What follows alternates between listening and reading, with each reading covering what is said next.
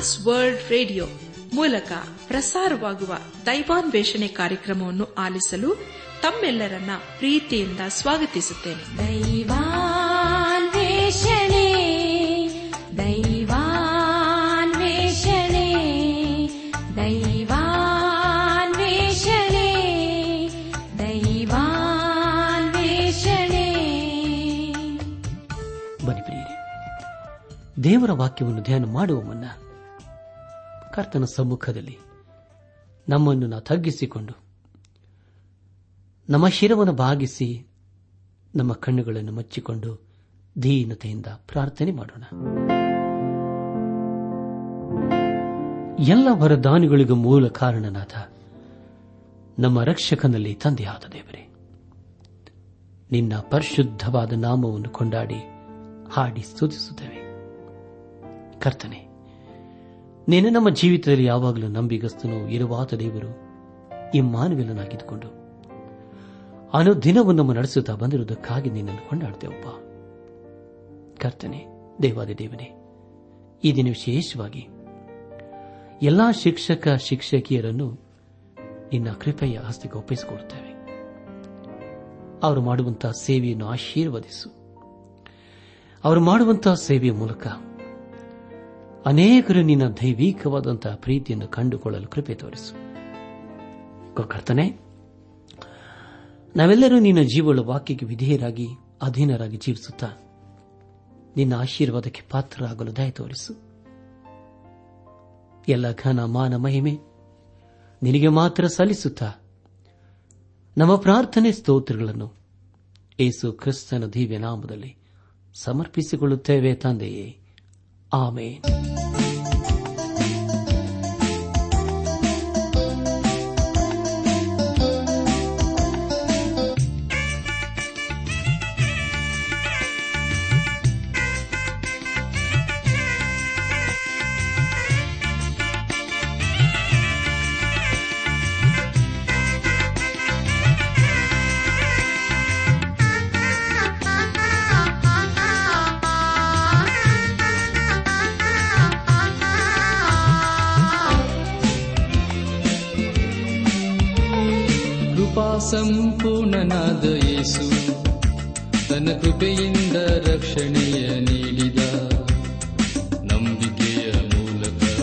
ರಕ್ಷಣೆಯ ಹೊಂದಿರಿ.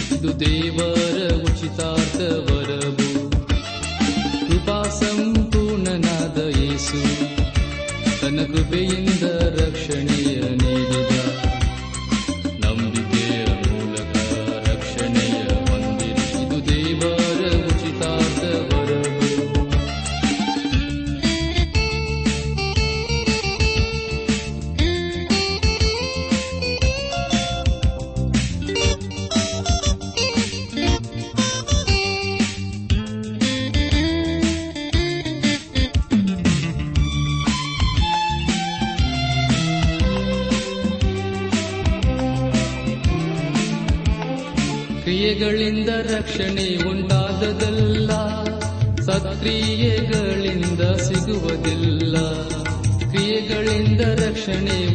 ಉಂಟಾದದಲ್ಲ ಸತ್ಕ್ರಿಯೆಗಳಿಂದ ಸಿಗುವುದಿಲ್ಲ. ಆದುದರಿಂದ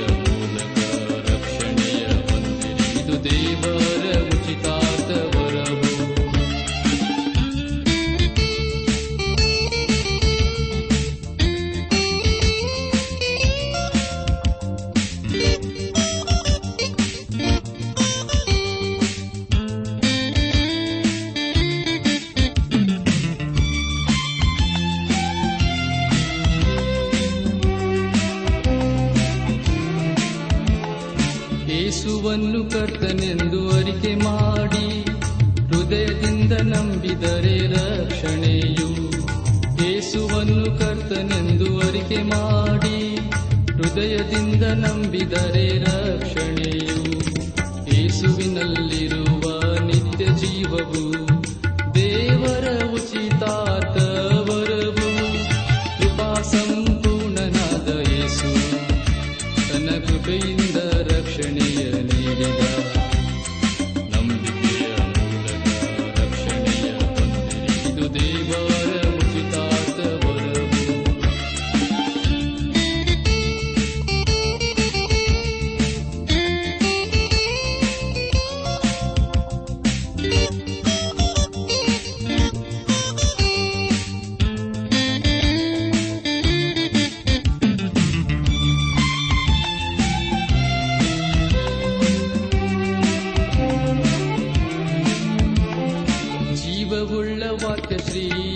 ಕ್ರಿಸ್ತನು ಆತನಲ್ಲಿಯೇ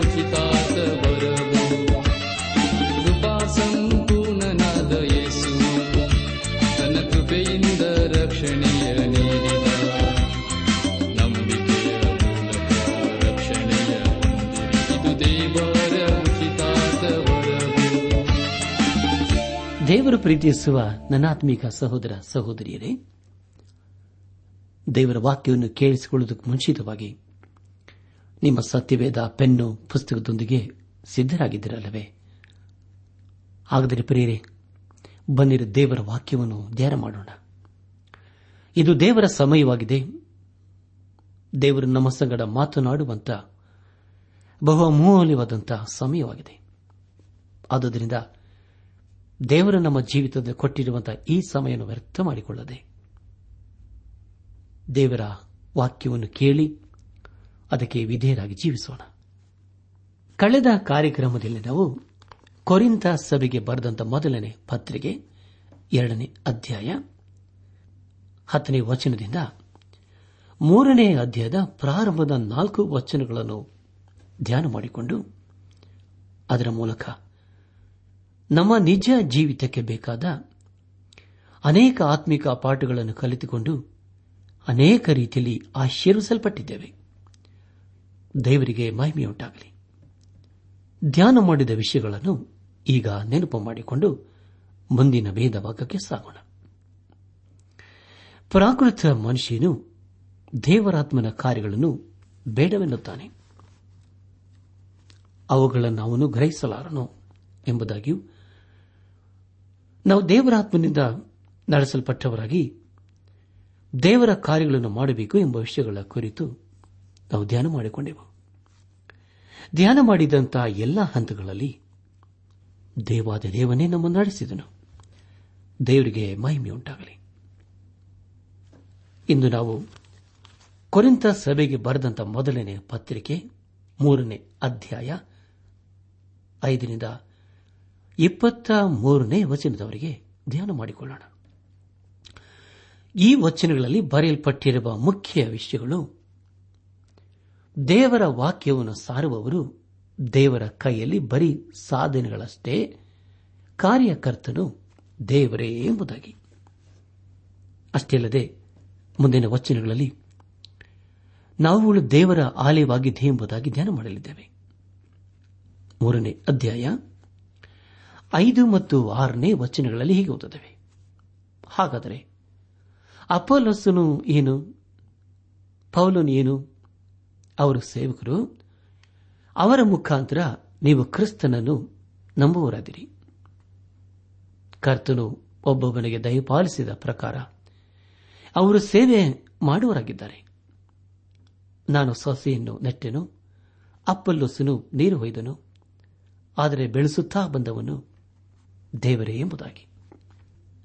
ಪ್ರಿಯ ಬಂಧುಗಳೇ, ಈ ವಚನಗಳ ಮಾತುಗಳು ಹಿಂದಿನ ಮಾತುಗಳಿಗೆ, ಅಂದರೆ ಮೂರನೇ ಅಧ್ಯಾಯದ ಒಂದರಿಂದ ನಾಲ್ಕನೇ ವಚನಗಳ ಮಾತುಗಳು ಈಗ ಮುಂದುವರಿಯುತ್ತಾ ಇದೆ. ಇಲ್ಲಿ ಪೌಲನು ಹೇಳುವುದೇನೆಂದರೆ, ನಾವೆಲ್ಲರೂ ದೇವರ ಕೆಲಸದವರು ಎಂಬುದಾಗಿ. ಪೌಲನು ದೇವರ ವಾಕ್ಯವನ್ನು ಸಾರಿ, ಅನೇಕರನ್ನು ದೇವರ ಕಡೆಗೆ ತಂದಿದ್ದಾನೆ. ಅದೇ ರೀತಿಯಲ್ಲಿ ಅಪೋಲೋಸನು ಕೂಡ ದೇವರ ಕಾರ್ಯವನ್ನು ಮಾಡುವನು ಆಗಿದ್ದನು. ಪ್ರಿಯ ಬಾಂಧವ್ಯ ಬಂಧುಗಳೇ, ಒಂದು ವೇಳೆ ದೇವರು ನಮ್ಮನ್ನು ಸಹ ತನ್ನ ಸೇವೆಗೋಸ್ಕರ ಕರೆಯುತ್ತಾ ಬಂದಿರಬಹುದು. ನಾವು ದೇವರ ವಾಕ್ಯವನ್ನು ಸಾರಿ ಅನೇಕರನ್ನು ದೇವರ ಕಡೆಗೆ ನಡೆಸುವಾಗ ಖಂಡಿತವಾಗಿ ನಾವು ದೇವರ ಆಶೀರ್ವಾದಕ್ಕೆ ಪಾತ್ರರಾಗುತ್ತೇವೆ ಏಳರಿಂದ ಒಂಬತ್ತನೇ ವಚನದವರೆಗೆ ಓದುವಾಗ, ಹೀಗಿರಲಾಗಿ, ನೆಡುವವನಾಗಲಿ, ನೀರು ಹೊಯ್ಯುವನಾಗಲಿ ವಿಶೇಷವಾದವನಲ್ಲ, ಬೆಳೆಸುವ ದೇವರೇ ವಿಶೇಷವಾದವನು. ನೆಡುವವನು, ನೀರು ಹೊಯ್ಯುವವನು ಒಂದೇ ಆಗಿದ್ದಾರೆ. ಆದರೂ ಪ್ರತಿಯೊಬ್ಬನಿಗೆ ಅವನವನ ಕಷ್ಟಕ್ಕೆ ತಕ್ಕ ಹಾಗೆ ಕೂಲಿಯು ದೊರೆಯುವುದು. ನಾವು ದೇವರ ಜೊತೆ ಕೆಲಸದವರು, ನೀವು ದೇವರ ಹೊಲವು, ದೇವರ ಕಟ್ಟಡವು ಆಗಿದ್ದೀರಿ ಎಂಬುದಾಗಿ. ಪ್ರಿಯ ಬಂಧುಗಳೇ, ದೇವರ ವಾಕ್ಯವನ್ನು ಬೋಧಿಸಿದವನು ಮುಖ್ಯವಲ್ಲ. ಆದರೆ ದೇವರು ಅವನನ್ನು ಉಪಯೋಗಿಸಿಕೊಂಡದ್ದೇ ಮುಖ್ಯವಾದಂತಹ ಸಂಗತಿಯಾಗಿದೆ. ದೇವರು ಅವನನ್ನು ಉಪಯೋಗಿಸಿಕೊಂಡಾಗ ಎಲ್ಲ ಘನತೆ ಮಾನ ಆತನಿಗೆ ಸಲ್ಲುವಂಥದ್ದೂ ಆಗಿದೆ. ಅದಕ್ಕಾಗಿ ದೇವರಿಗೆ ಸ್ತುತಿ ಸ್ತೋತ್ರಗಳನ್ನು ಸಲ್ಲಿಸಬೇಕು. ದೇವರಿಗಾಗಿ ಮಾಡಿದ ಚಿಕ್ಕ ಕಾರ್ಯವಾಗಲಿ ಅಥವಾ ದೊಡ್ಡ ಕಾರ್ಯವಾಗಲಿ, ಅದು ಮುಖ್ಯವಲ್ಲ. ದೇವರು ಅವರನ್ನು ಉಪಯೋಗಿಸಿಕೊಂಡದ್ದೇ ಮುಖ್ಯವಾದ ಸಂಗತಿಯಾಗಿದೆ. ಅವರೆಲ್ಲರೂ ದೇವರ ಜೊತೆ ಕೆಲಸದವರು ಆಗಿದ್ದಾರೆ. ಅಂದರೆ, ದೇವರ ಕಾರ್ಯವನ್ನು ಮಾಡುವರು ಎಂದು ಅರ್ಥ. ಹತ್ತೊಂಬತ್ತು. ಹನ್ನೊಂದನೇ ವಚನಗಳನ್ನು ಓದುವಾಗ ದೇವರು ನನಗೆ ಕೃಪೆಯಿಂದ ಒಪ್ಪಿಸಿದ ಕೆಲಸವನ್ನು ನಡೆಸಿ, ನಾನು ಪ್ರವೀಣ ಶಿಲ್ಪಿಯಂತೆ ಅಸ್ಥಿವಾರ ಹಾಕಿದೆನು ಮತ್ತೊಬ್ಬನು ಅದರ ಮೇಲೆ ಕಟ್ಟುತ್ತಾನೆ. ಪ್ರತಿಯೊಬ್ಬನು ತಾನು ಅದರ ಮೇಲೆ ಎಂಥದನ್ನು ಕಟ್ಟುತ್ತಾನೋ ಎಚ್ಚರಿಕೆಯಾಗಿರಬೇಕು. ಹಾಕಿರುವ ಅಸ್ಥಿವಾರವು ಏಸು ಕ್ರಿಸ್ತನೇ. ಆ ಅಸ್ಥಿವಾರವಲ್ಲದೆ ಮತ್ತೊಂದು ಅಸ್ಥಿವಾರವನ್ನು ಯಾರು ಹಾಕಲಾರಷ್ಟೇ ಎಂಬುದಾಗಿ.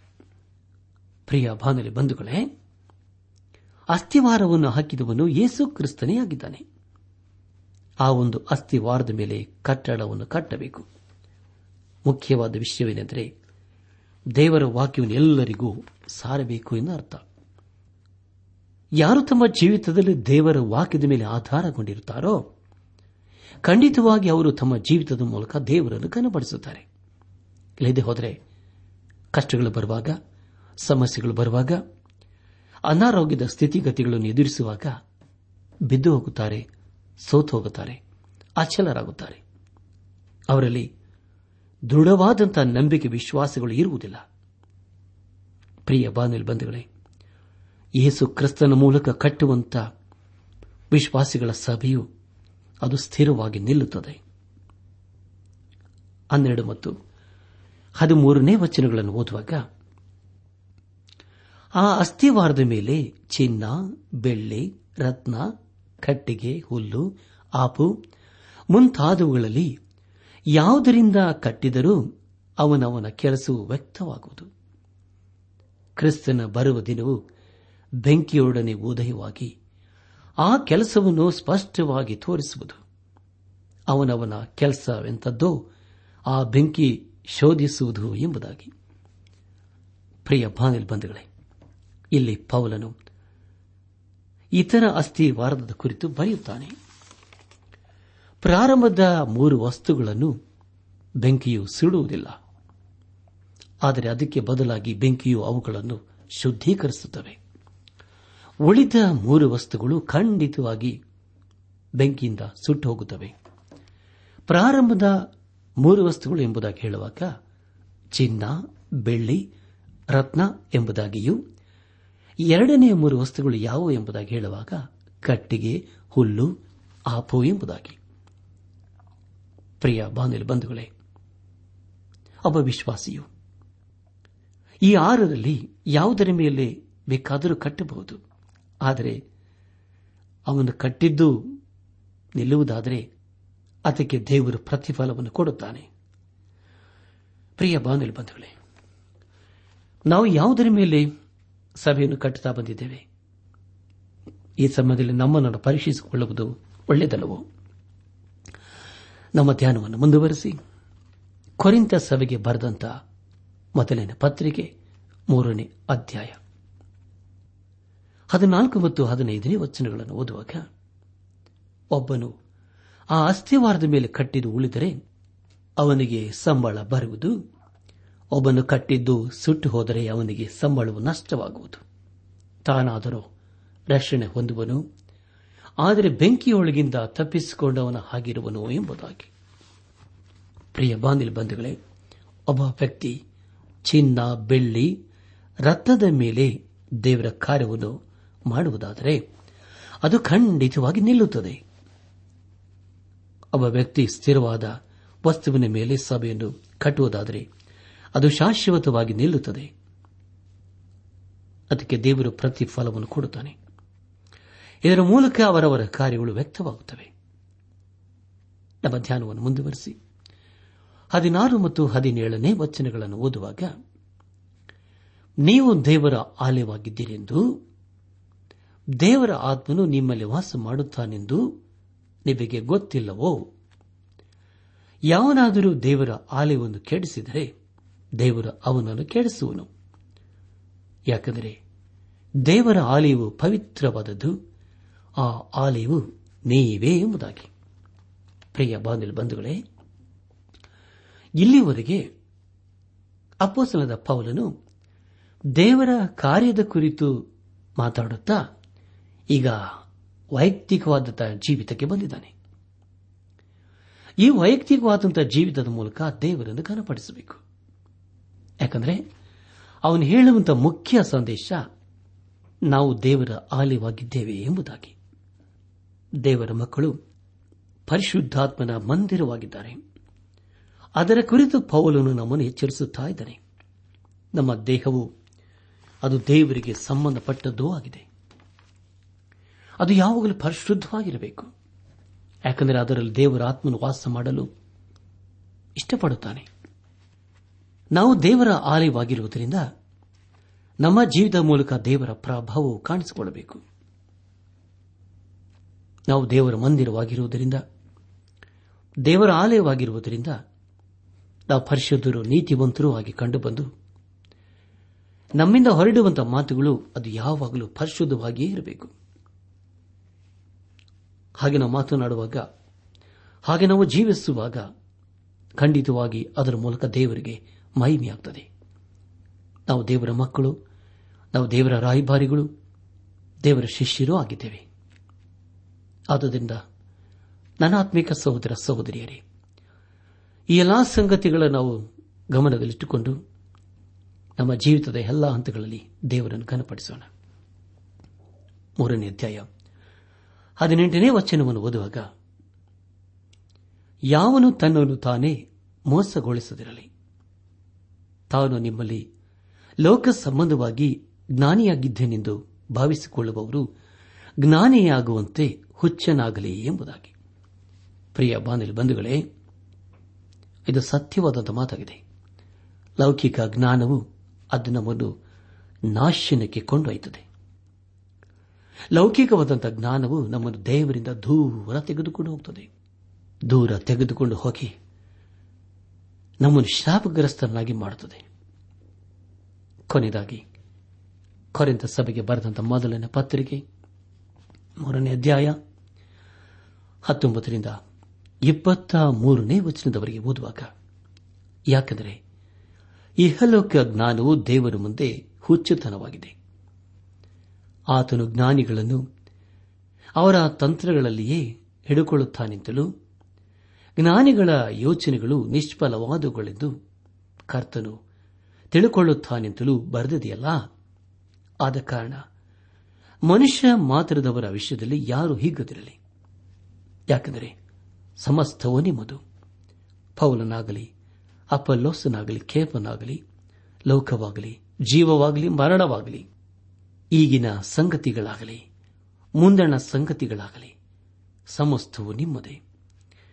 ನೀವಂತೂ ಕ್ರಿಸ್ತನವರು, ಕ್ರಿಸ್ತನು ದೇವರವನು ಎಂಬುದಾಗಿ. ಪ್ರಿಯ ಬಾನಿಲು ಬಂಧುಗಳೇ, ಎಲ್ಲ ಬೋಧಕರು ದೇವರಿಗೆ ಸಂಬಂಧಪಟ್ಟವರು ಆಗಿದ್ದಾರೆ. ಇದು ಎಂಥ ಅದ್ಭುತವಾದಂಥ ವಿಷಯವಲ್ಲವೇ? ನಾವೆಲ್ಲರೂ ದೇವರಿಗೆ ಸಂಬಂಧಪಟ್ಟವರು ಆಗಿದ್ದೇವೆ. ಕ್ರಿಸ್ತನಲ್ಲಿ ನಮ್ಮನ್ನು ನಾವು ಗುರುತಿಸಿಕೊಳ್ಳುವುದು ಎಷ್ಟೋ ಸಂತೋಷಕರವಾದಂಥ ವಿಷಯವಲ್ಲವೇ? ಯೇಸು ಕ್ರಿಸ್ತನಲ್ಲಿ ಇರುವಂಥದ್ದು ಮತ್ತು ದೇವರಲ್ಲಿ ಇರುವಂಥದ್ದು ಎಷ್ಟು ಅಮೂಲ್ಯವಾದಂಥ ವಿಷಯವಲ್ಲವೇ? ಎಲ್ಲರೂ ದೇವರ ಸಂಬಂಧಪಟ್ಟವರೂ ಆಗಿದ್ದೇವೆ. ಯಾಕಂದರೆ ಆತನು ನಮ್ಮನ್ನು ಸೃಷ್ಟಿಸಿದ್ದಾನೆ. ಅಷ್ಟೆಲ್ಲದೆ ಆತನ ಮುಗಿಸಿದ ಚಿಂತಿಸುತ್ತಾನೆ. ಅನು ದಿನವೂ ನಮ್ಮ ಭಾರವನ್ನು ಹೊರುವಂತ ಕರ್ತನಾಗಿದ್ದಾನೆ. ನಾವೆಲ್ಲರೂ ದೇವರ ಆಲಯವಾಗಿದ್ದೇವೆ. ದೇವರ ಆತ್ಮನು ನಮ್ಮಲ್ಲಿ ವಾಸ ಮಾಡಲು ಇಷ್ಟವುಳ್ಳವನಾಗಿದ್ದಾನೆ. ಒಂದು ವೇಳೆ ನಾವು ಈ ದೇವಾಲಯವನ್ನು ಕೆಡಿಸುವುದಾದರೆ ದೇವರೇ ನಮ್ಮನ್ನು ಕೆಡಿಸುತ್ತಾನೆ. ಇದರ ಮೂಲಕ ನಾವು ದೇವರನ್ನು ಘನಪಡಿಸುವುದಾದರೆ ದೇವರು ನಮ್ಮನ್ನು ಆಶೀರ್ವದಿಸುತ್ತಾನೆ.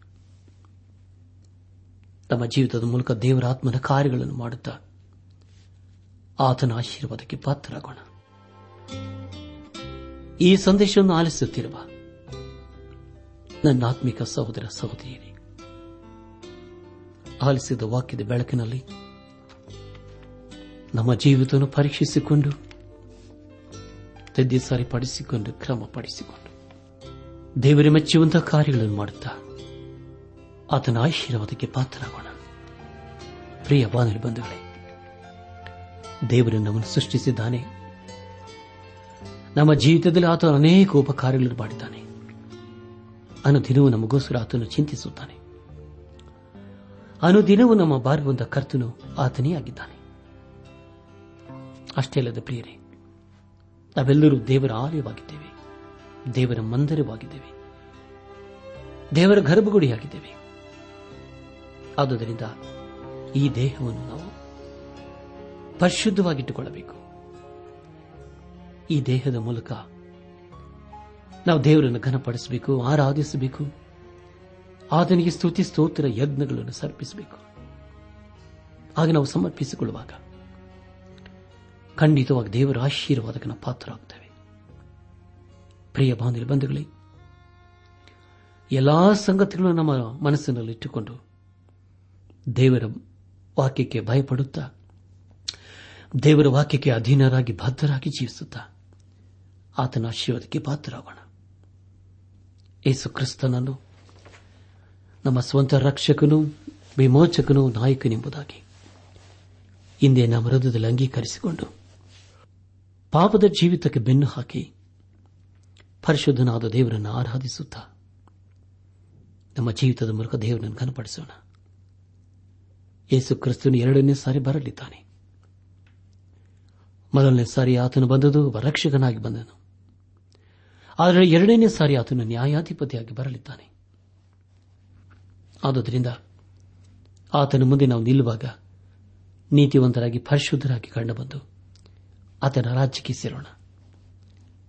ಪ್ರಿಯ ಬಾಂಧವ್ಯ ಬಂಧುಗಳೇ, ದೇವರು ನಮ್ಮ ಜೀವಿತದಲ್ಲಿ ಕೊಟ್ಟಿರುವಂತಹ ಸಮಯವನ್ನು ವ್ಯರ್ಥ ಮಾಡಿಕೊಳ್ಳದೆ ಅದನ್ನು ಸದುಪಯೋಗ ಮಾಡಿಕೊಂಡು ದೇವರ ಮಾರ್ಗದಲ್ಲಿ ಜೀವಿಸುತ್ತಾ ಆತನ ಆಶೀರ್ವಾದಕ್ಕೆ ಪಾತ್ರರಾಗೋಣ.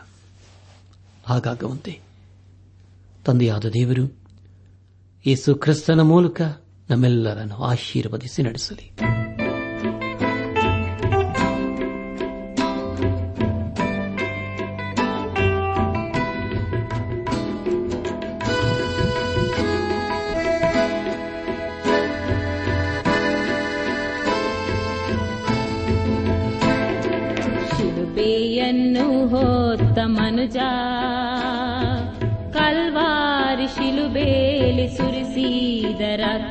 ನದಿಯಂತೆಯೇ ಹರಿಯುತ್ತಿದೆ.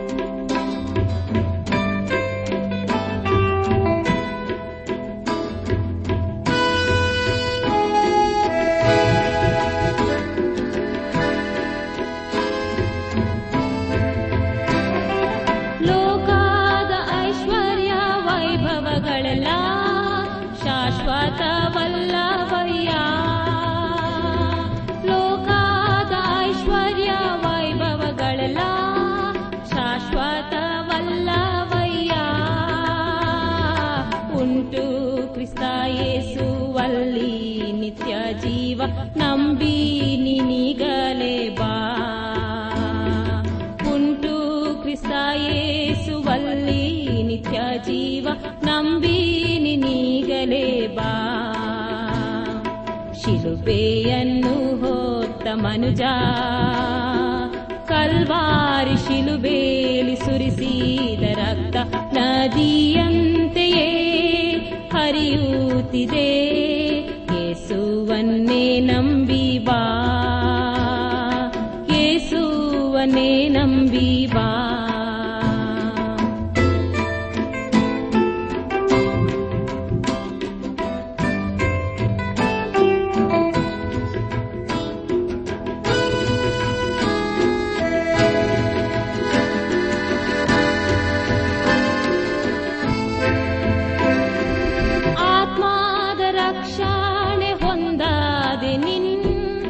आत्मानष्ट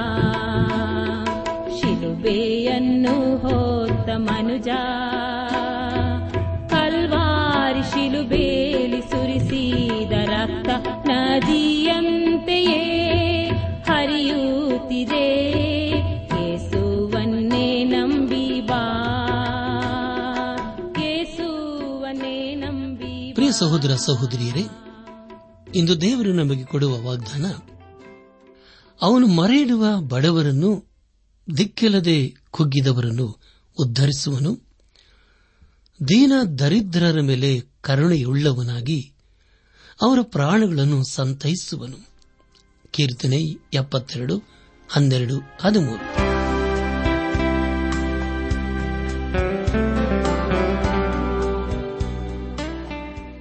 ದೈವಾನ್ವೇಷಣೆ ಕಾರ್ಯಕ್ರಮ ಹೇಗಿತ್ತು ಪ್ರಿಯರೇ? ದೇವರ ವಾಕ್ಯ ಹಾಗೂ ಸುಮಧುರ ಹಾಡುಗಳನ್ನ ನೀವು ಆಲಿಸಿದ್ದಕ್ಕಾಗಿ ಅಭಿನಂದಿಸುತ್ತೇವೆ. ನಾವು ಪ್ರಸಾರ ಮಾಡುವ ಹಾಡುಗಳು ನಿಮಗೆ ಮೆಚ್ಚುಗೆಯಾದರೆ ನಮಗೆ ತಿಳಿಸಿರಿ. ನಮ್ಮ ಹಾಡಿನ ಪುಸ್ತಕ ಬೇಕಾದಲ್ಲಿ ಈ ದಿನವೇ ಪತ್ರ ಬರೆಯಿರಿ ಅಥವಾ ದೂರವಾಣಿ ಸಂಖ್ಯೆಗೆ ಕರೆ ಮಾಡಿ.